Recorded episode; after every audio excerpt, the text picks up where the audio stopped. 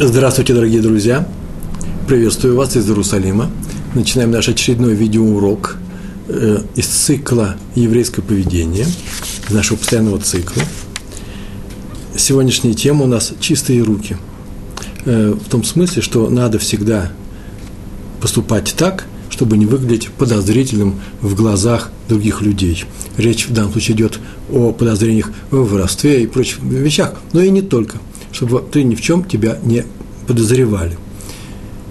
Опираемся мы на стих из недельного раздела э, Пкудей, книги Шмот, второй книги, мы приближаемся к ее концу, в 38, э, в 38 главе, 21 стих, это первый стих, между прочим, раздела нашего Пкудей, это там написано, мы там читаем. Вот отсчеты по Мешкану, по переносному храму, так назывался Мешкан, э, храм переносной Мешкан. Вот отсчеты по Мешкану, который является Мешкан свидетельства, Мешкан Айдут.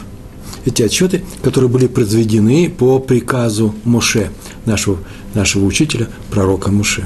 Мешкан свидетельства, так э, переводим мы э, это выражение, Мешкана идут, э, отчеты свидетельствуют, отчеты, которые были предъявлены, свидетельствуют, что Моше был честен, ничего себе не взял из того, что э, было пожертвовано евреями э, в храм. Если вы помните, собирал деньги и все, э, все дорогие вещи, все, все, что шло на строительство приносного храма, мешкана, в, в пустыне после выхода из, из Египта, все собиралось Моше, пророком Моше, после чего он дал отчет, подробнейшим образом написано – после той фразы, которую мы сейчас прочитали, о том, куда ушли эти деньги, куда, ушло, э, куда ушли эти драгметаллы, драгоценные металлы, на что, на что пошло, пошли все остальные вещи, э, в э, очень подробный отчет в, во всех мерах, сколько это стоило, какого объема, какой величины были эти вещи, если это не были деньги –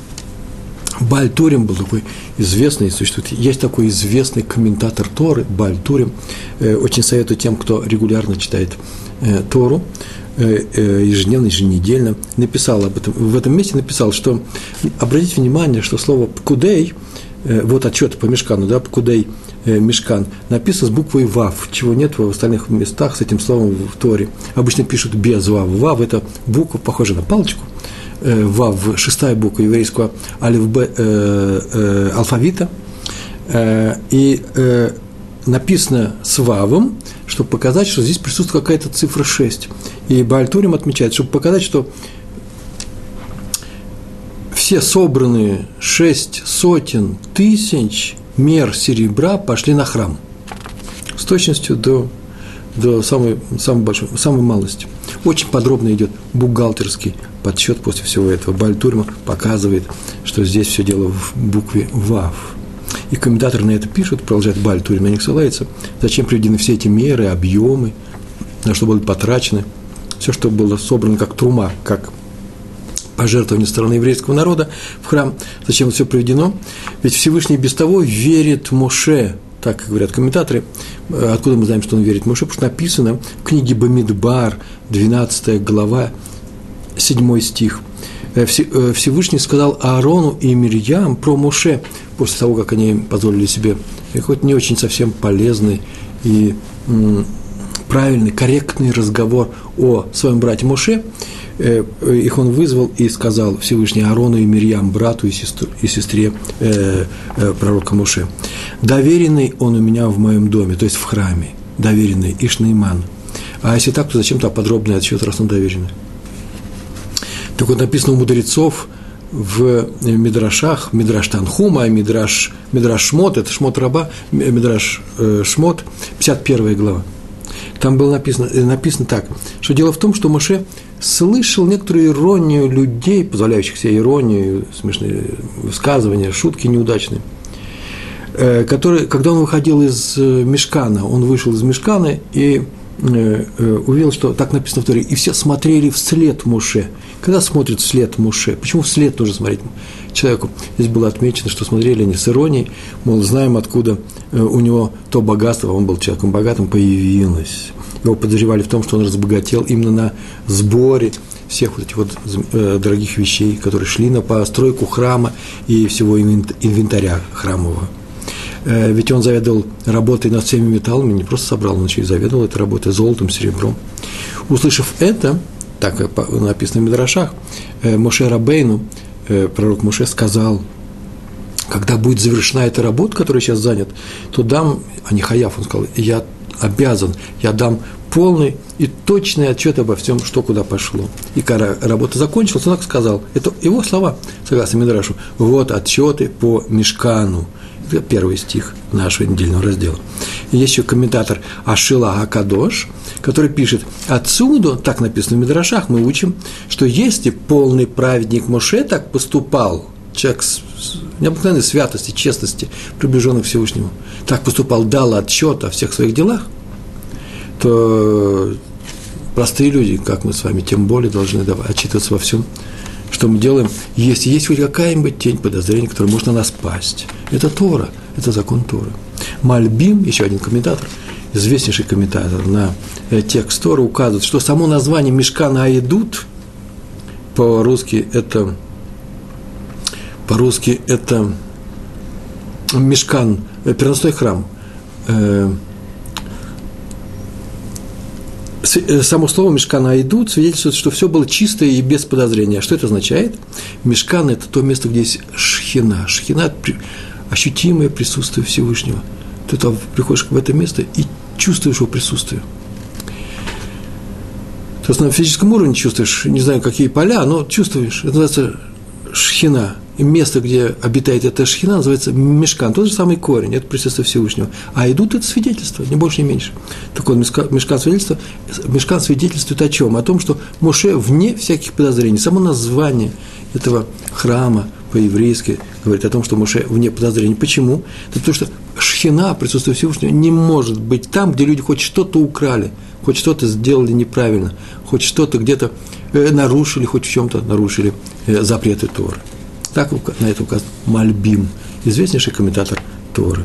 А теперь история, прошло время истории. Я расскажу э, историю про раби Шлому Залмана Поруш, так фамилия у него была. Э, он дедушка раби Шлома Залмана Ойербаха, э, благословенной памяти праведник, великий раввин. Между прочим, Шлома Залман Ойербах, в память о нем назван район в Северном Иерусалиме, в котором я лично живу, Рамат Шломо – в память именно об этом праведнике. А сейчас мы будем говорить не о нем, а о его дедушке. У него была однажды, произошла с ним такая история, что это было в Иерусалиме, и э, голодные годы, и ждали деньги, в частности, он э, ждал деньги э, с посыльными, большую сумму из Минска, из Ешив, который находится в Минске в то время – эти деньги нужно было разделить между бедняками Иерусалима. Специально такие посылки собирали, специально сдаку собирали по всем странам. Ну, я скажу, как минимум, в Восточной Европе в то время. Вообще-то вообще всегда так делали. Посылали беднякам Иерусалим, чтобы их поддержать, здесь не было работы. Здесь тяжело здесь было жить э, всем людям. Святые люди здесь учили Тору, не на что было жить.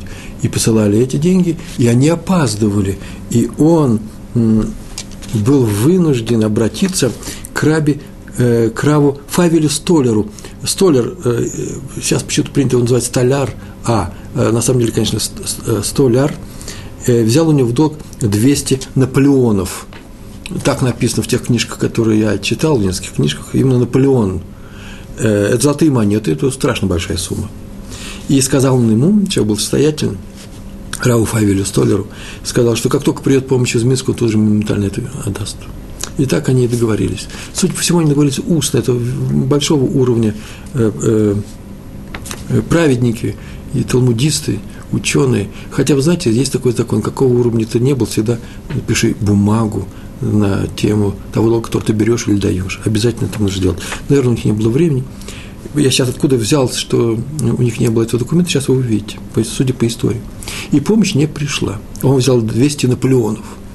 Это было, значит, до явно э, до мировой войны.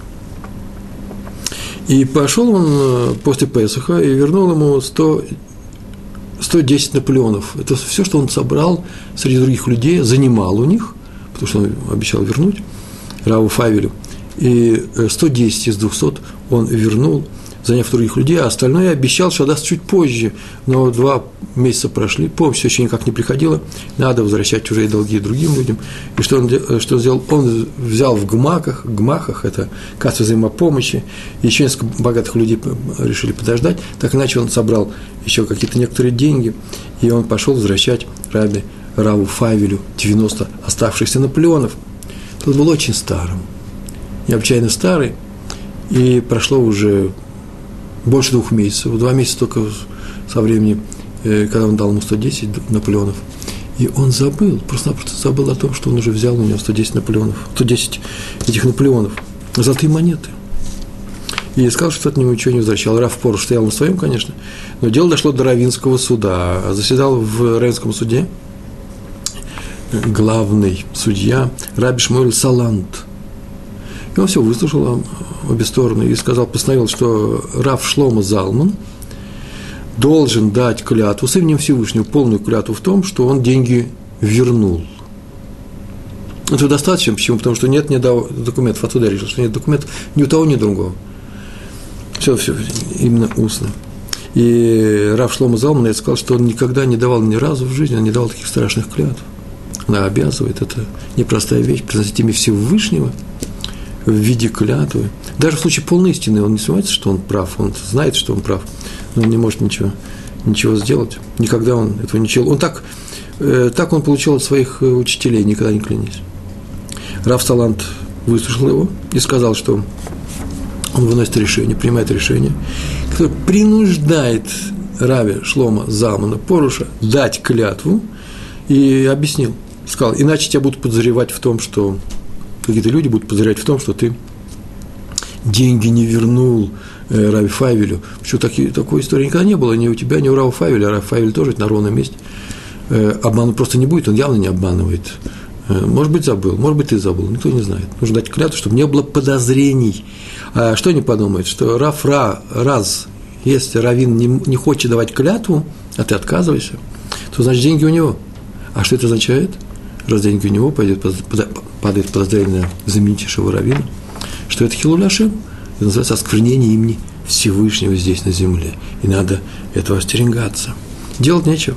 Рав Шлома Залман принял на себя это постановление суда и сказал, что сразу он эту клятву не может дать, ему нужно три дня подготовиться. И ушел, три дня готовился к этой клятве, молился. И в восстановленный день он и его семья, вся его семья пришли в здание суда. Он был одет в белый китл. Китл – это, знаете ли, одеяние белое, длинное, капоты, который одевается в Йом-Кипур, когда мы стоим перед судом на Йом, в день искупления, перед Всевышним, боимся страшного наказания. Для него это был день, день адекватный дню Йом-Кипуру, Йом-Кипурим. И он дал клятву.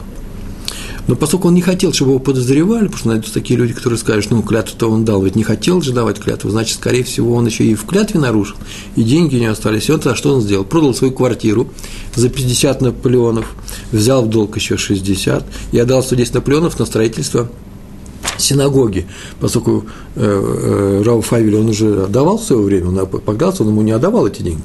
Он пошел и дал все это на строительство синагоги, большое здание, называется синагога Бейт Яков. Она сейчас существует, стоит и функционирует в квартале, в квартале здесь, в Иерусалиме, Бейт Исраиль, Бейт Исраиль. И она стоит и на северном торце здания, э, и сейчас можно прочесть табличку, э, такая каменная, по-моему, а может, чугунная, летая, э, такое объявление, что здание поставлено на Цдаку, на Дева, да, на деньги, которые один человек, там не написано имени, сдал от полноты своего сердца на богоугодное дело э, в э, сумме 110 Наполеонов. Там так это написано. А через год перед Песохом, уже год прошел, у нас осталось еще 10 месяцев, прямо перед Песохом, когда убирали квартиры все, нашли у Рава Фавеля, его домашние нашли, э, убирая квартиру, нашли мешочек с этими 110 Наполеонами. Он тут же собрал всех своих э, домочадцев, и они все пришли в плаче, пришли к Раву Порушу, он, конечно же, их простил, попросили прощения, а синагога такая осталась синагогой. Отсюда мы учим, что Рав Поруш сделал очень интересную вещь. Для того только, чтобы люди его не подозревали ни в чем, он сделал то, что называется китуш Ашем, прославление имени Всевышнего. Для этого, правда, пришлось решиться с квартиры, влезть в большие долги, Так он поступил, и этому нас научил. Честное имя еврея э, важнее э, многого, многого оно стоит.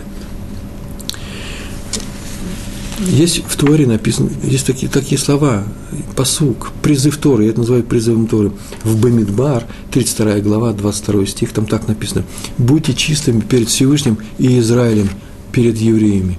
Что значит «будьте чистыми»?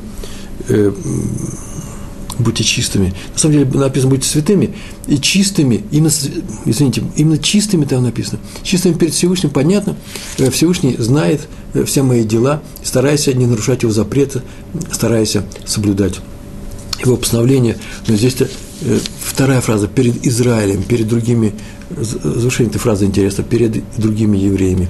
Будь чистым перед ним, перед ними. Это не значит просто не греши перед ними, а делай так, чтобы они тебя и не подозревали в том, что ты сделал что-нибудь потихоньку недопустимое и нехорошее. Так учат э, этот стих наши, комментаторы наши, талмудисты, э, еврейские мудрецы. История про раби Иосифа Хайма Зоненфельда, известнейшего раввина, который здесь был в Иерусалиме, э, был главным раввином долгие годы.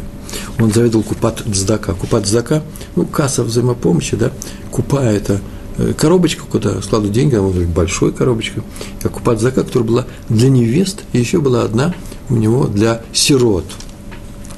Надо сказать, что он был уже очень таким пожилым человеком, а у него была внучка, полная сирота с обеих сторон, ни папы, ни мамы, это его внучка. И когда пришло время ее свадьбы, она пришла в слезах к своему дедушке и попросила помощи на свадьбу. Я сказал, я понимаю, конечно, что ты, наверное, не очень даешь своим близким, так положено – но смотри, я тебя прошу жить не как внучка, а как просто девушка, еврейская девушка со стороны. Э, у меня нет ни денег, нужно сделать свадьбу, э, и у нас есть э, помощь, которую ты собираешь. Именно ты собираешь у богатых людей и для сирот, и для невест. Дедушка я объяснил, смотри, я научился у своих учителей, учителей, которых я учил Тору, такому правилу. Габай, купацдака делит деньги для других. Габай – это человек, который выполняет некоторые роли в синагоге, Габай, тот, который смотрит за порядком, в частности, собирает деньги и делит дздаку, который приходит в синагогу между другими людьми, между нуждающимися, выясняя, кому что нужно. Именно Габай должен выяснять. Мы с вами не Габай, поэтому мы не, должны, не обязаны всегда выяснять, э, насколько состоятелен тот, состоятелен тот человек, которому мы даем помощь. По крайней мере, у нас нет такой обязанности. У Габая такая обязанность всегда. Он зовет общественными деньгами. Так вот, какое правило? Габай купат заки, Габай этой помощи, э, этой кассы взаимопомощи, да, делит деньги для других, но не для себя, даже если он сам очень-очень нуждается. Э, деньги поступали в кассу от других людей, и Габай могли бы подозревать в том, что он злоупотребляет этим, поэтому есть такой совет вообще ни копейки себе не брать. Поэтому Габай должен был быть состоятельным человеком, чтобы он не нуждался ни в чем. Я никогда не слышал о Габае, которые сами берут себе хоть часть из тех денег, которые они э, собирают. Это не значит, что человек, который собирает деньги для каких-то нужд, есть такая специальность, называется шнур, да, его посылают куда-то, э, и он э, собирает деньги, едет в Америку или собирает здесь, в Израиле, или вот ходит, едет, едет в Москву, в Калифорнию, ходит по синагогам, собирает на свою шиву или собирает, может быть, даже себе для для свадьбы своей дочери, возможно. Но если он собирает для кого-то, в конечном счете, ведь он же тратит свое время, он тратит свои средства на это, он же приехал туда, некоторую часть берет себе. Это небольшие деньги, на них тоже живут, а ведь тоже работа. Причем эта работа полезна всем. Тому, кто дает, он выполняет заповедь, э, заповедь э, Дзаки, тот, кто принимает, он живет, и тот, кто собирает эти деньги, причем это тоже для него работа. Так он сказал, э, дедушка Рабиосиф Хайм Зоненфельд сказал своей внучке, я не могу дать ей, оставить эти деньги внутри нашей семьи. Лучше я продам свое имущество и дам тебе эту часть, только чтобы люди не подумали, что я использую кассу в своих целях. Так он и сделал, кстати. А еще он добавил, а ты молись. Знаешь, что у Всевышнего есть много способов помочь нуждающимся, помочь тому, кто к нему обращается в молитве, в жаркой молитве. И э, вот а увидишь, что у тебя дети, я такой специальную браху дал, необычайно важную браху. Твои дети, сказал своей внучке, а значит, мои прад, праправнуки будут большими Талмидей Хахами. И на самом деле у раба Йосиф Хайм Зоненфельда было несколько известнейших в Израиле, не один, а несколько. От этой э, дочери родились несколько известнейших правнуков э, высокого уровня мудрецы. Поэтому отсюда мы видим уже две истории о том, что нужно стараться всегда избегать подозрений в свой адрес.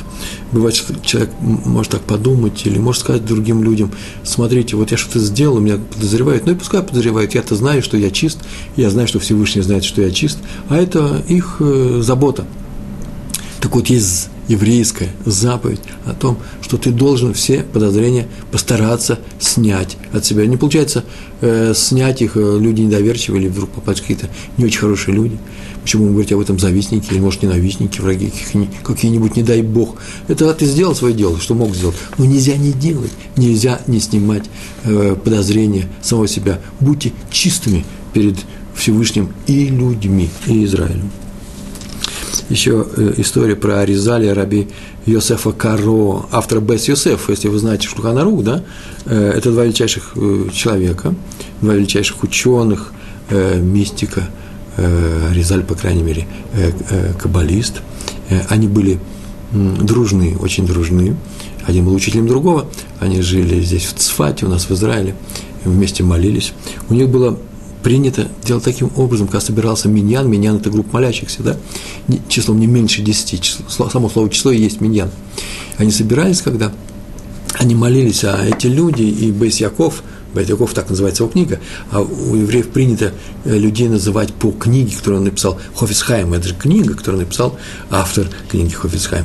Так вот, э, когда собирались они, Аризаль молился очень долго – он настолько хорошо, глубоко уходил в молитву, что приходилось ждать, когда он ее закончит. А вы знаете, что молитва и утренняя, и дневная, по крайней мере, э, устроены из двух частей. Сначала человек молится сам по себе, сам э, индивидуально, тихо, негромко.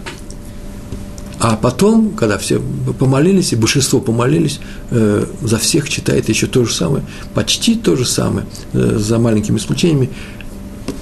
Все, все это читает посланец общины, хазан, шац, на иврите называется хазан, тот, кто ведет общинную молитву. Вот у них было принято, что когда Аризаль задерживается, а Бейсяков, он закончил свою молитву, э, он никогда не давал команду э, Хазану э, приступать к повтору молитвы, пока Аризаль ее не закончит. А если Аризаль заканчивал раньше Бейсякова, то Бейсяков то ждали его, пока он не закончится. Но вот однажды произошла следующая история. Э, молились, и Аризаль отмолил свою молитву, потом посмотрели, все, а Босяков все еще молится, глубоко ушел в себя, и когда молится, видно, что он молится. И тогда посмотрел Аризаль на Хазана и сказал, начинайте, начинайте молитву. И все очень удивились, как начинать молитву.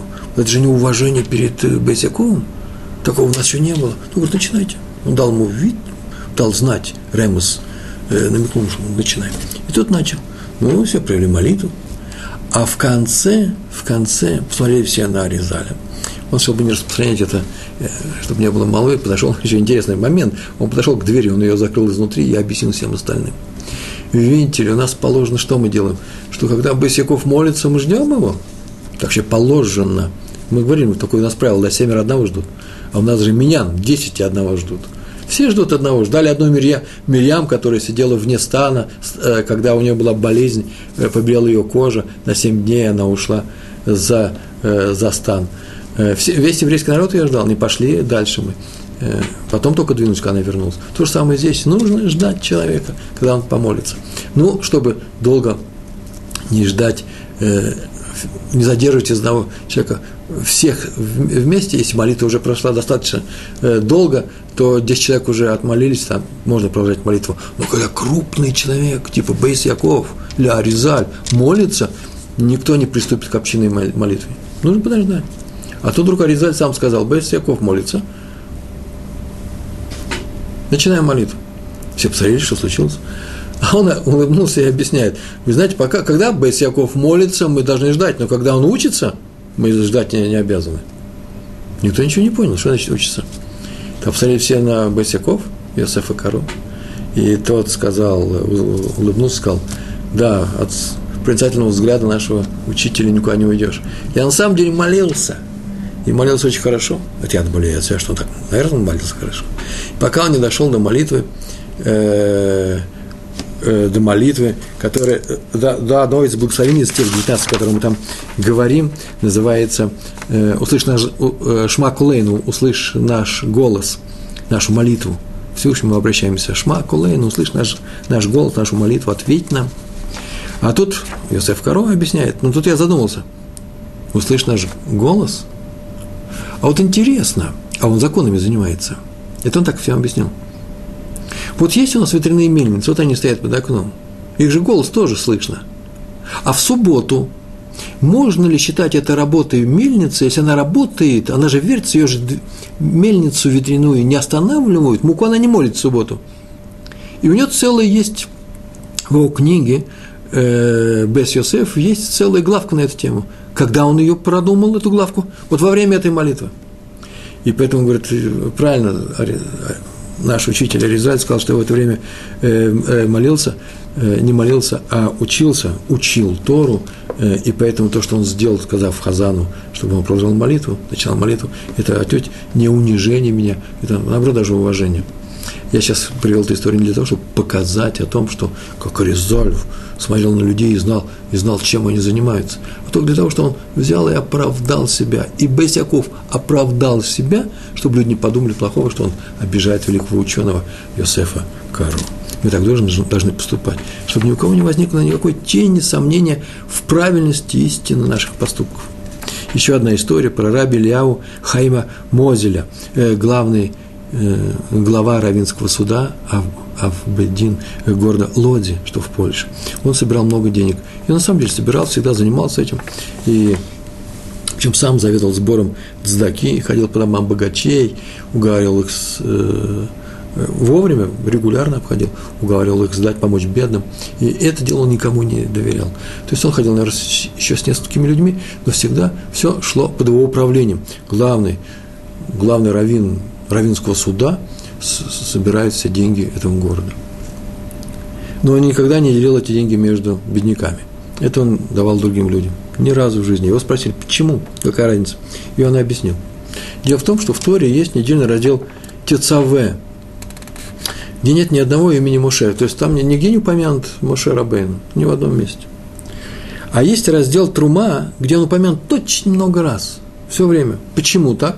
Потому что когда собирали деньги на храм, Моше в этом активно участвовал.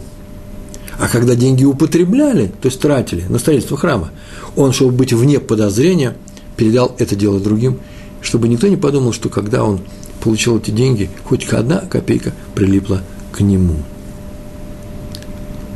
Про Рава Альбельштама, я не записал эту историю, а, между прочим, я вспомнил рассказы, что когда он собирал деньги, э, собирал деньги, у него вся была касса, касса помощи другим людям. И однажды он обнаружил, что когда он перекладывал из одной кассы в другую деньги, они рассыпались, и он собрал все эти деньги, Потом смотрит, здесь не хватает еще монеты. Он назвал монету, я не помню сейчас, как она называлась здесь, какая-то часть лиры. Я знаю, что в книгах написано, что она стоимостью не больше 10 цент от доллара, десятой части доллара. И он ее искал, спросили, а что вы ищете? Он говорит, вот такие-то деньги. Сказали, ну, один человек там стоял рядом, говорит, ну и что? Таким, такая мелочь, никто же даже не поднимет. Он говорит, я тоже ведь не подниму. Но это деньги-то святые. Это, же, это как деньги, сданные на храм. Деньги, сданные на э, на отздаку, на помощь другим людям. А поэтому они обладают святостью храмовых денег, и нельзя, чтобы они пропадали. Такую историю я вспомнил. А сейчас я говорю о том, что возвращаемся к Рабеляу Хайму Мозелю, э, который э, упомянул о том, что Муше, так написано в Торе, сама Тор э, намекает на то, что Муше собирал деньги, но никогда их не делил между другими людьми, чтобы не подумали, что при делении самое, самое время для этого. При делении э, какая-нибудь хоть одна монета, 10 центов могла прилипнуть к его рукам. Между прочим, храмовые служащие, которые пересчитывали, пересчитывали деньги в храм, в храме был специальный, специальный отдел, где хранились эти деньги, там, которые их пересчитывали, служащие храма – Э, то а у них была э, специальная одежда для этого, э, где была, она была сшита из целых кусков материи, без единого шва. То есть, таким образом она была сшита, чтобы ни в один шов нельзя было положить и десятицентовик. Почему? Да не потому, что этим людям не доверяли. Им доверяли, но было сказано, что тот, кто хочет работать здесь, должен сделать все, чтобы и подозрений никаких не было. Чтобы никто никогда не сказал, о, ты обогатил за счет храма. Даже твой ненавистник, не дай Бог, чтобы у нас были только друзья. Еще одна история про раби Хайма Хискияу Мдини. Так его звали. В городе в Хевроне. Он э, был э, раввином э, Хевронской Ешивы. Э, тогда, когда еще в Хевроне было еврейский Ешув, поселение и еврейское население до погрома, который произошел из-за э, из арабов. Арабы там убивали евреев, и пришлось на время уйти отсюда – к нему подошел, пришел однажды один богатый человек и принес толстый бумажник денег, прям достал большую такую пачку денег и сказал, что это ему. Тот сказал, извини, Рамдин ему ответил, ты же знаешь, я живу по правилу, очень интересное правило. Тот, кто ненавидит подарки, тот будет жить. Я сейчас объясню, в чем заключается это правило. Так, так или иначе, э, это, здесь он ему сказал, ты же знаешь, что я никогда никаких подарков не беру. Чтобы никто не подумал, конечно же, это, для этого мы историю, эту историю я и перевожу, чтобы никто не подумал о том, что я живу за счет, за счет э, пожертвований других людей. Ты, тот, кто ненавидит подарки, будет жить. Ты что, хочешь, чтобы я умер? Я такое правило, соблюдаю такое правило. Тот сказал, у меня много денег, очень много денег, но у меня нет сыновей. Что я только не делал в своей жизни? Я и молился. Я и молился на всех могилах всех праведников – и строил синагоги, и содержу несколько кололей. Кололи – это то место, где э, изучают Тору молодые евреи. И ничего не помогает. И тут я видал недавно, совсем недавно, сон я увидал, в котором мне сказали, встань иди в Хеврон. Я пришел сюда, ногами пришел, он не приехал, а шел пешком, потому что во сне ему сказали, иди в Хеврон, к Раби Мдине, дай ему бумажник полный денег, и он тебе даст браху. я пришел, я не знаю, зачем вам нужны эти деньги, я принес. Равин сказал, ну раз так, будем считать, что это сон вещи. Вот видишь, три коробки лежат у нас на столе, и все они для цдаки. На первой написано для Ишивы, для на этой Ишивы. Возьмешь бумажник, разделишь все это на три в любой, в любой пропорции, положишь одни деньги сюда. На второй написано для выплаты долгов Ешивы. Это Ешива, первое, это просто, просто на еду, на книги – прямо сейчас. А это на выплату долгов Ешивы. А третье называется тайная цдака. Цдака – это человек кладет, и кто-то это получит из бедняков. Может, студент Ешивы, может, кто-то другой человек, и никогда не узнает, от кого эти деньги пришли. То разделить на три части, и что сделай? И положи в эти три ящика. Будет достаточно. И он так и сделал, он дал благословение.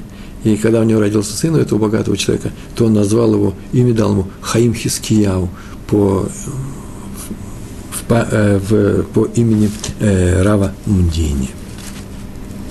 Видите, он себе деньги не взял. Это и называется, чтобы быть вне всяких подозрений. Хотя мог взять, а потом передать людям. Мог бы сам положить. А, кстати, мы же причем под, а, правили, тот, кто ненавидит подарки, будет жить. Нужно сказать два слова. Это отдельная тема, очень интересная тема, очень такая непростая. Я просто не знаю, кроме евреев, кроме евреев Торы, существует ли это правило еще у кого-нибудь? Э, тот, кто ненавидит подарки, будет жить. Если человек берет, в двух словах, если человек берет подарок для обогащения, для своего обогащения, вот это и нехорошо. Праведники так не поступают. Или заработай эти деньги, или не бери. Э, ты можешь взять это как помощь для учебы, как э, оплату твоего времени – и как сдаку. Но не бери подарки, не гонись за ними, ненавидь подарки. Подарки как обогащение. Еще не знаете, что нельзя давать подарки, нельзя их брать. Можно и брать, и давать подарки, но чтобы только показать дружбу, признательность или любовь. Вот для этого подарки нужно дарить. Дарите друг другу подарки. Но старайтесь не брать их. То есть, а, когда будете брать, взвесьте, для чего тебе этот подарок дается. Подарок как взятка – подарок как помощь, а в ней не нуждаешься. Э, пришли люди, думают, что ты бедный, и дают тебе какие-то деньги или какую-то вещь, а тебе она не нужна, а ты ее забираешь, э, потом продам. Как мне один человек сказал, э, я возьму эту вещь, она же куш не просит, пускай лежит. Так мне прям сказал. Такая поговорка, может быть, есть. Вот этого делать нельзя. Тот, кто ненавидит такие подарки, тот и будет жить. Я, между прочим, маленькое замечание, чтобы эту тему закрыть, она, видите, очень коротко о ней упомяну, упомяну, упомянул. Подарки на работе от самой работы, э, можно брать, почему? Потому что они идут в счет платы за работу, 13 зарплата или от вашего начальника, или от вашей фирмы к празднику. Это счет платы за работу. Так на это и смотрите. То же самое всякие премии, награды и прочие вещи. А теперь возвращаемся к нашей теме. Хатам Софер, известнейший ученый, талмудист, один из крупнейших мудрецов э, нового времени, однажды собрался женить своего сына, тоже великого мудреца, и в дальнейшем так он стал, очень большого уровня, Катав Софер его звали, это тоже по книге, которую они все написали, все происходило в городе Прежбурге, он собрался его женить. Но так получилось, что невеста, а можно сказать, скорее не невеста даже, а семья, семья невесты, после уже Иерусин, помолвки, эту помолвку расторгли. Э, почему? Да тут же все и выяснилось, почему. Потому что эта невеста через некоторое время э, вышла замуж за э, сына одного очень богатого человека города Прешбурга. Известнейший город, кстати. И устроили свадьбу. А поскольку Хатам Софер, он главный равен города, а это один из крупнейших, Парнас называется человек, который помогает евреям города, богатый человек, то нельзя не пригласить устроить саму свадьбу, устроить хупу э, главного равина города, так они и сделали. И э, Хатам Софер согласился и приехал. Он не отказался прийти, несмотря на то, что э, разбитая помолвка считается вообще-то нехорошей вещью, очень нехорошей. Она тяжело, у них тяжелые последствия молодому человеку. И лишь самой было бы потом трудно найти себе табачную пару, потому что скажут, и так всегда, наверное, говорят, какое-то подозрение возникает, что-то там, наверное, нехорошее есть, раскрылось в этой семье, если человек бежит, э, э, не, не боится расторгнуть помолвку. Так или иначе, он приехал туда, а есть такой обычай, что когда невеста перед хупой надевает головной убор, ну, сейчас они уже выходят, невесты уже с фатой, закрытой. Вы знаете, да, это правило о том, что девушка, девушке не требуется закрывать голову, а женщине замужней обязательно нужно закрывать, чтобы не видели ее волосы. Головной убор называется кисуй рожь, покрытие головы, и это делается с, со свадьбы ее. Так вот, э, раньше был такой обычай, э, равин накрывал ей голову перед тем, фатой, перед тем, как встать ей под хупой. Но так или иначе, это раньше такое обычай. А сейчас есть э, вторая часть этого обычая. Она продолжает быть когда он это делает, Равин произносит очень тихо благословение невесте. Так вот, все прекрасно знают, что произошло между этой невесткой и, э, и сыном Хатамсефера. У них что-то разошлось, это очень нехорошая вещь. И когда увидит, когда губы шевелятся у него, произносит браху, все подумают, что, наверное, сейчас его проклинает. Чтобы так не подумали – он нарушил обычай. Он очень громко это благословение, все эти благословения, там не одно, благословение сказал, так что все слышали, чтобы ни у кого не было ни тени сомнений в том, что он именно благословение сказал. Вот вся история, видите. Я говорю только для того, чтобы никто не подумал о нем ничего плохого. Кстати, у меня маленькое приложение есть.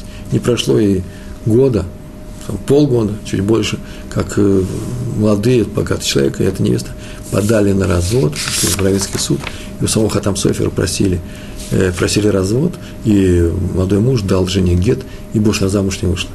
Не расторгай помолвки. А еще добавляют себя, не расторгай помолвки с такими семьями, как Хатам Софер. Но это совершенно не тема нашего разговора, э, несколько мистическая тема, а, а о том, что нужно избежать всех подозрений в свой адрес. Что Хатам Софер и сделал громко, повторив при всех, сказав при всех благословение в адрес невесты. Так или иначе,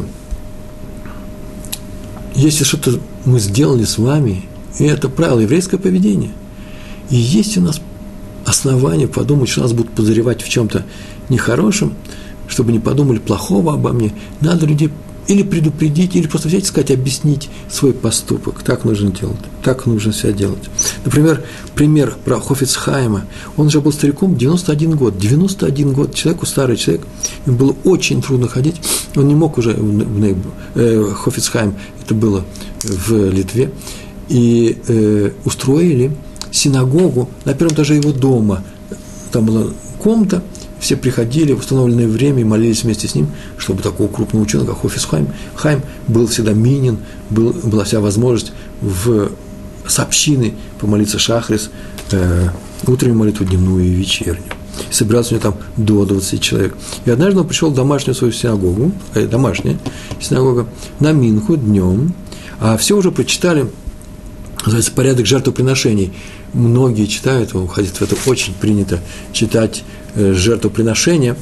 Просто порядок, в каком, э, как и какие жертвы приносили в храме ежедневно, именно днем, э, перед, перед Ашерой, перед первым кусочком из Таилим, который читается в Мимке перед Шмунаисера.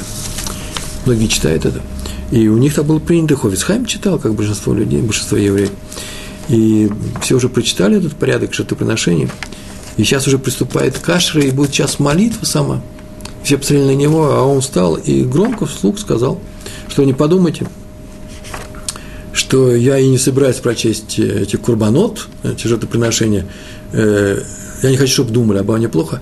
Я их прочитал, уже произнес – после чего спустился к вам сюда. Видите, никто не просил его ничего говорить, это великий ученый Хафицхайм, и тем не менее он сказал, чтобы ни у кого не было даже тени подозрений, что он вел себя недостойно. А вторая история как раз все наоборот. Я так понравилась история, в разных книжках я их нашел, и тут же я их привел.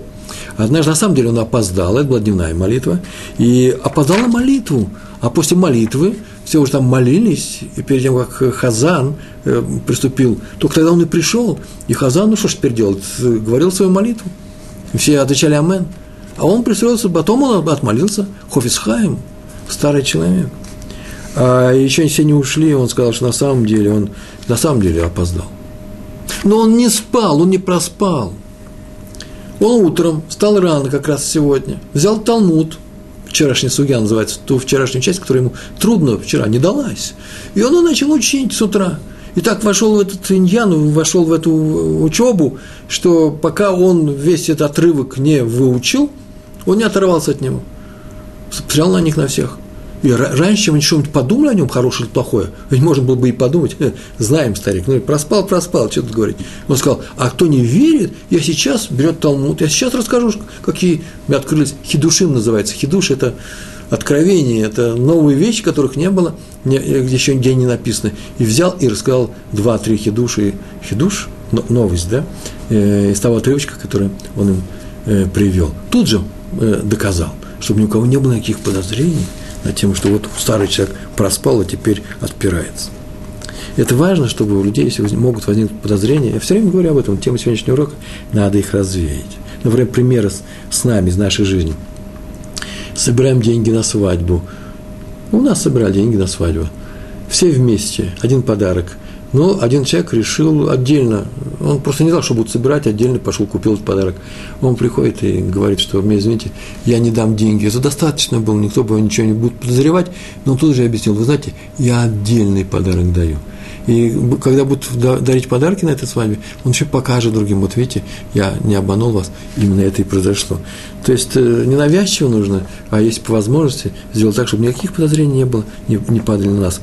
Правило простое – а сейчас, может быть, я скажу вещь, которую нужно подчеркнуть. Она у меня почему-то есть красными чернилами, красным лордом. Правило простое. Оно состоит, как всегда, из двух частей. Первая такая. Если подозревают тебя, объясни, что нет причин для подозрений. Обели себя. Вторая часть. Но других ты никогда не подозревай. Пускай делают, что хотят, или что они сделали – если они хотят помощи твоей, если они пришли посоветоваться с тобой, посоветуйся. Если умеешь. Но никогда не давай оценку другим людям и не подозревай их. Ой, вот, смотрите, старик пришел, скорее всего, он опоздал. Лучше вообще ничего не думать на эту тему. Подозрения от себя убирай, а подозрения к другим даже не возбуждай в себе, внутри себя. Про двух комментаторов Шульхана Руха, известнейших двух идей, э, так их называют по э, именам тех книг, тех комментариев, которые они написали. Таз и Бах жили не в Центральной Европе. Один был зятем, э, а второй был тестем. Таз был зятем у Баха. Когда Таз однажды гостил у Баха, у своего тестя, э, в субботу, и перед субботой он к нему пришел, и у него были какие-то деньги, и он попросил его, называется пикадон, сохранить их, э, как положено, чтобы положить какое-то укромное место, обратился он своему тестю перед субботой.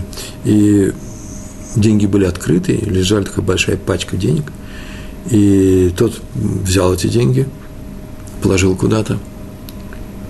И больше с своим зятем не разговаривал в этот день.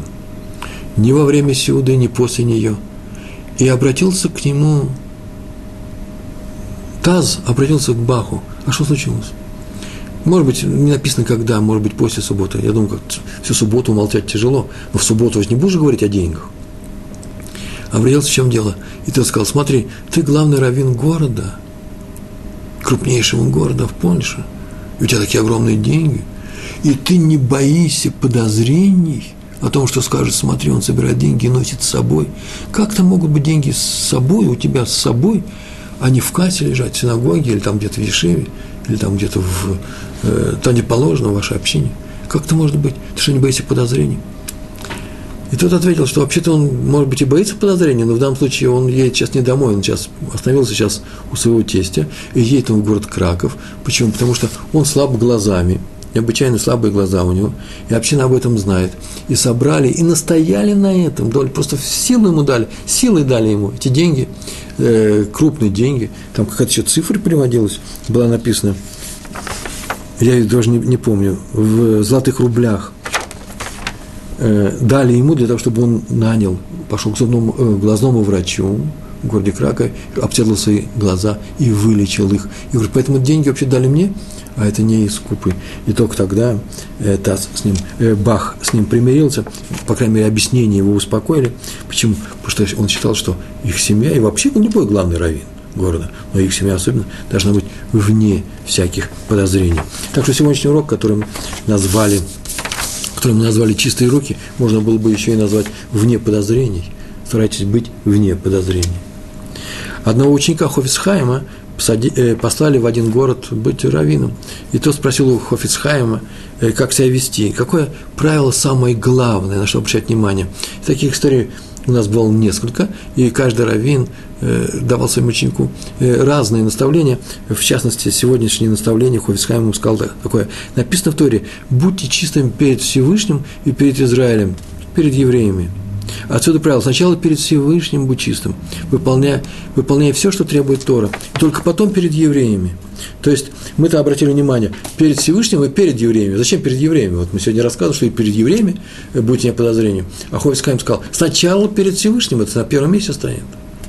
Потом сделай все, чтобы быть чистым перед ним. А что означает? Только потом перед евреями, что это означает? Старайся не угождать людям с одной целью им понравиться – даже нарушая иногда запреты Торы. Не дай им Бог. Не, стар, не, не должно быть такого старания в человеке. И в таком случае, не дай Бог, не угодишь ни людям, ни Торе. Так сказал Хофицхайм. А мы записали, я записал и вам рассказываю. А вы выслушали. И не говорите потом, что вы не слышали об этом. Это очень важная вещь. Всегда старайтесь, чтобы ни у кого не оставалось после любых наших слов, после любых наших дел, какое-нибудь подозрение в наш адрес – на эту тему написано в перке, а вот, если ты приятен людям, а приятен только человек, может быть, который вне подозрений, то ты приятен и Всевышнему. А если людям неприятен, то и Всевышнему ты тоже не угоден. Почему? Откуда это следует? Это следует из великой заповеди Торы, заповеди Всевышнего, э, которая заставляет нас любить других людей, сказано в этой заповеди. А раз так, то люби их, нравься им, чтобы они тоже тебя любили, старайся их старайся сделать им хорошо, и чтобы они к тебе хорошо относились. Каким людям? Всем даже неправедным, даже не очень праведным, так я скажу. Но не нарушай Тору. А наоборот, рас, э, э, Тору нарушать нельзя, людям нужно стараться понравиться, но не за счет э, своего морального лица, так бы я сказал, да? Между прочим, тоже вещь непростая, на эту тему нужно говорить отдельно. Э, как, каким образом, мы уже как-то говорили об этом, каким образом можно сделать так, чтобы нравился, я нравился людям. Люди разные бывают, есть плохие люди. Есть люди, которые хотят от меня плохого дела, и чтобы я совершил какую-то плохую вещь. Пошелся именно преступление какое-то. Украл с казны, там, я не знаю, всю нефть какого-нибудь государства, чтобы мы поделили. И теперь они меня недолюбливают. Как я могу сказать, что я нарушил заповедь, нравься другим людям? А меня явно не любят. Нет, нет, нет, нет. Нравься всем людям – именно в праведности своей, даже плохим людям. Об этом написано много книг. Если вы читали про зоны, про страшные лагеря э, во время фашизма, во время сталинизма, э, много было тяжелых времен в нашей недавней истории. И вы знаете, что там люди, некоторые сохраняли свое человеческое лицо, некоторые опускались, э, а некоторые никогда его и не имели, так что они были на своем месте, попав в зону. Так вот, люди любят праведников, хороших людей. Им тяжело жить необычайно. Очень трудно жить, трудно выжить. Они шли на смерть, только чтобы не взять, не украсть ни у кого, не кого-то обездолить, не выжить за чужой счет. Но таких людей любили. Вот это и называется. Пускай эти любят все, даже те люди, которые поступают сами не очень правильно. Есть люди, которые считают, что надо поступать праведно, это самое главное. А пускай остальные думают, что хотят. Мы об этом уже говорили. Это большая ошибка, я еще раз говорю. Нужно стараться, чтобы люди думали обо мне а праведники – только праведные вещи. Это называется кидуш Ашем, освящение имени Всевышнего. История про раби Баруха Бера Лейбовец. Ему предложили в свое время э, пост главного равина в Ешиве, в городе Слободка. Слободка – это не город, а пригород Ковна. Ему там предложили этот пост, но сначала предложили, комиссия была, экзаменационная, скорее всего, дать, предложили ему дать показательный урок чтобы раввины, которые там будут сидеть, оценили бы его уровень. Все-таки пост главного раввина – крупнейший решива. И он думал, какой дать урок, сложный или простой. И он решил дать очень простой урок. Почему? Да потому что если он даст сложный урок, то люди подумают, что все его уроки такие. Вот эта инновационная комиссия подумает, что все его уроки у него такие. Такой у него уровень. Я бы так сделал, вы бы так сделали. Все, любой человек так бы сделал. Сейчас мы на максимум постараемся. А ведь на самом-то деле у меня, так он говорил, так он потом объяснил – Бывают же и простые уроки. Я же не могу их обманывать. Я не всегда могу давать сложные уроки. Бывают простые. Все зависит от темы. Так он и сделал, дал очень простой урок. Тут же люди сообщили Раву Хайму из Бриска, авторитетнейшему человеку, мы о нем уже знаем, а он учеником Рави Борух Бер Лейбович Лейбовец. Там у нас в Литве называли Лейбович, здесь в Израиле говорят Лейбовец – Э, он учеником его был, ему сообщили, что его любимый ученик, известнейший талант, делает такие простые уроки. То сразу все понял и просил передать Рау Лейбовицу. Передайте ему, пожалуйста, чтобы он пускай теперь даст сложный урок, насколько может. Так он решил. Тот так и сделал. И после второго урока люди поняли, комиссия поняла, поняла, что перед ним большой ученый, талмудист и праведник. Это они, э, это они увидели – который не хочет сводить других людей во что? В заблуждение своим уровнем. Он может дать и большой урок, и маленький. Он не хотел их вводить в заблуждение. Еще одна история раби, про раби Рафаэля Левина. Ему предлагали тоже стать раввином в другом месте, в раввином Ешивы Эцхаим, это здесь, в Иерусалиме. И он отказался, боя, боясь, он просто боялся не справиться. А люди настаивали, он был известный ученый, еще молодой был человек – и он все равно отказывался. Он объяснил, что он не может взять на себя такую ответственность, он не может нарушить, не дай Бог нарушить запрет. Запрет так звучит, проклят, так в Торе написано, проклят тот, кто служит Всевышнему в обмане, обманному, обманывая, тот проклят. А он сказал, ведь это обман, взять на себя важную роль и не справиться. Я не уверен, что я не справлюсь. Между прочим, примеры этому дает наш сегодняшний день очень много. Но я могу пример рассказать, предположим, о том, что я знаю. Например, э, кого-то посылают главному раввину в какой-то город, в какой-то Ишиву или в какой-то район, или главный район города, или главным районом страны какой-нибудь, есть такие страны тоже. А человек не может дать урока. Он не может открыть рот и сказать перед всеми людьми лекцию. Не умеет. Но я понимаю, что главный раввин не обязательно должен быть лектором. Но хоть какой-нибудь урок он должен дать. Уметь разговаривать с людьми он должен. Знать Тору он должен.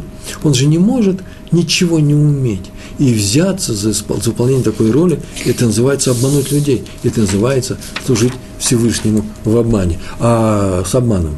В обмане, обманывая его. А об этом в Торе написано не что иное, как проклятие. Не дай им Бог, не дай им Бог. Страшная вещь. Так или иначе, он... А, еще одна история просто. Об этом я слышал, давно это было. Это было лет 30 назад в Москве. Один человек – или не в Москве, неважно, я не хочу назвать ни фамилии, ни имена. Скорее всего, конечно же, не в Москве. Один человек, закончив физкультурный институт, по-моему, или какой-то очень далекий от науки институт, или пение, кройки, шитья, не помню. Он был очень хороший человек, он собирал на субботу людей, хотел приобщить тех к Торе, и рас, собрал э, людей, и там позвал знакомых, которые были вообще-то научными работниками. Это были физики. И во время урока кто-то о чем-то спросил. И он почему-то взял и начал ругать науку. Говорит, что Тора, она это очень сильная вещь, очень хорошая вещь, святая вещь, а наука, она плохая. В общем, всякие плохие слова начал говорить людям, которые свою жизнь посвятили науке. Они бы пришли к Торе, если бы он не начал говорить глупости про электрон, по которому он никогда не знал, что это такое. Это называется хилуляши. Вот хилуль – это значит плохо поступать с самим Всевышним от людей от, оттолкнул от Торы. Вы меня извините, но очень важно ведь за каждым из таких людей не только сколько людей он привел к Торе, а насколько людей он оттолкнул, не дай Бог, это страшные же вещи. Так или иначе, Раф, Рафаэль Левин не хотел туда поехать, пришел он к Хазон Ишу, посоветоваться с ним, тот выслушал все его опасения и сказал, что ты боишься нарушить запрет, проклят тот, кто служит Всевышнему в обмане. Наоборот, вот именно ты-то его и не нарушишь берись за это дело. Почему? Потому что тот, кто боится нарушить запрет, этот запрет, только такой человек и может служить Всевышнему. То есть это необходимые условия. От себя добавлю, что это, конечно же, необходимые условия, но оно недостаточно. Почему? Потому что, вы мне знаете, на самом деле что-то нужно еще и знать не только, не только бояться э, нарушить запрет, именно это проклятие, но нужно еще и много учиться. Мы сказали, что нужно стараться, все время говорим сегодня, тема сегодняшней лекции, о том, что нужно быть стараться быть вне подозрений людей. Но вот есть у нас в Талмуде слова Раби Йосефа. Был такой э, Раби Йосеф, в трактате Шаббат, 118 лист, там было так написано, что сказал Раби Йосеф, пусть тебя подозревает, но напрасно. Он сказал, если тебя подозревают, пусть это хорошо, но напрасно, смотри, чтобы не было у тебя мотивов для этих подозрений. А они подозревают, пожалуйста. То есть подозрения бывают, не бойся их. Главное, чтобы они были беспочвенные. Вот же о чем сказал Раби Йосеф. Мне скажете, э, извините, но это как нужно увязать с правилом «будьте чистыми перед Всевышним и перед Израилем». И Мэри, комментатор, о котором мы уже говорили, сегодня отвечает на этом месте, в Талмуде отвечает, да, надо быть, стараться быть чистым перед Всевышним и людьми. Но если тебя что? Подозревают нечистые люди, например, завистники, мы как-то упомянули об этом сегодня, или люди, которые ну, во вражде к тебе, то оставь их, не старайся оправдываться перед ним. Перед завистниками не старайся быть белым. Но другое дело, мне извините, я сейчас сказал эту фразу, испугался сам. Еще не надо увлекаться второй, второй делать ошибку. Ой, тот, кто критич, критичен ко мне, тот завистник. Э, не всегда нужно все э, списывать на счет завистников. А Раби Иуда Ахасид в книге Сефер Хасидим добавляет, написано, будьте чистым перед Всевышним – и Израилем, но не сказано, не написано перед всем Израилем. Поэтому иногда габай синагоги, тот человек, который делит э, цдаку из кассы взаимопомощи, дает нищему деньги, и об этом знает он и два-три человека в городе, возможно. Для чего? Чтобы не смущать бедняка, чтобы о нем слава не пошла, вот он побирается в синагоге. И тогда ты можешь сказать другим людям, скажут, а где деньги-то ты раздал, а где они? Это же подозрение – мы же не видели, как ты раздавал деньги, а теперь их стало меньше. Так можно сказать, что-то быстро кончились наши деньги, что-то бедных больше появилось в нашем городе, надо постараться собирать побольше. Что угодно делайте, э, даже э, разрешите подозрением пасть на вас. Э, пусть кто-то его подозревает. Почему? Потому что лучше попасть под подозрение, чем смутить другого человека, расстроить его, заставить стыдиться. Не дай им Бог – это страшный грех, страшнее всего остального, страшнее нарушение нашего сегодняшнего запрета быть вне подозрения. Будь чистым подозрением, это сегодняшняя наша тема. Талмуд говорит в трактате Шаббат, в 23 лист, в 23 листе, первая страница, что если у человека два выхода есть на две разных улицы из его дома, и он должен ставить хнукью, зажигать ханукальный свет при выходе из дома, то где ставить, на какой из этих улиц? Написано, ставь на обеих сторонах, почему и там, и там, чтобы человек, который идет по одной, по одной улице и не пойдет по второй, чтобы он нечаянно не подумал о том, ой, смотрите, человек здесь не соблюдающий э, законы э, Хануки, законы, постановленные, э, установленные нашими э, рабаним, нашими мудрецами. Будь вне подозрений. Это написано в Тракате Шаббат, а в Тракате Брахот написано, что нельзя просто заходить на развалины, вы идете по улице, и это закон. Вы идете по улице, видите какие-то развалины, не заходите туда. Почему? Так написано Брахот, третий лист, первая страница, чтобы люди не подумали, что там есть у тебя какие-то уголовные дела. Ну, как в комментариях написано, оставляешь что-то награбленное или делаешь совет каким-то нехорошими людьми, чтобы тебя не видели. Не ходи туда, это опасно. Не только потому, что там могут обитать какие-то нехорошие люди, но и потому, что хорошие люди могут тебя заподозрить в нехорошем деле. Вот и все, что мы хотели сегодня сказать. Наш урок сегодня заканчивается. Мы знаем с вами, что теперь э, э работает в Торе одно очень важное правило – стараться всегда быть чистым перед другими людьми. Это есть кидуш Ашем. Они увидят, что человек, соблюдающий Тору, соблюдающий заповеди Торы, на самом деле беспокоится о том, чтобы у него было чистое имя, чистое и святое. Большое вам спасибо, всего успехов вам, всего хорошего. Шалом, шалом.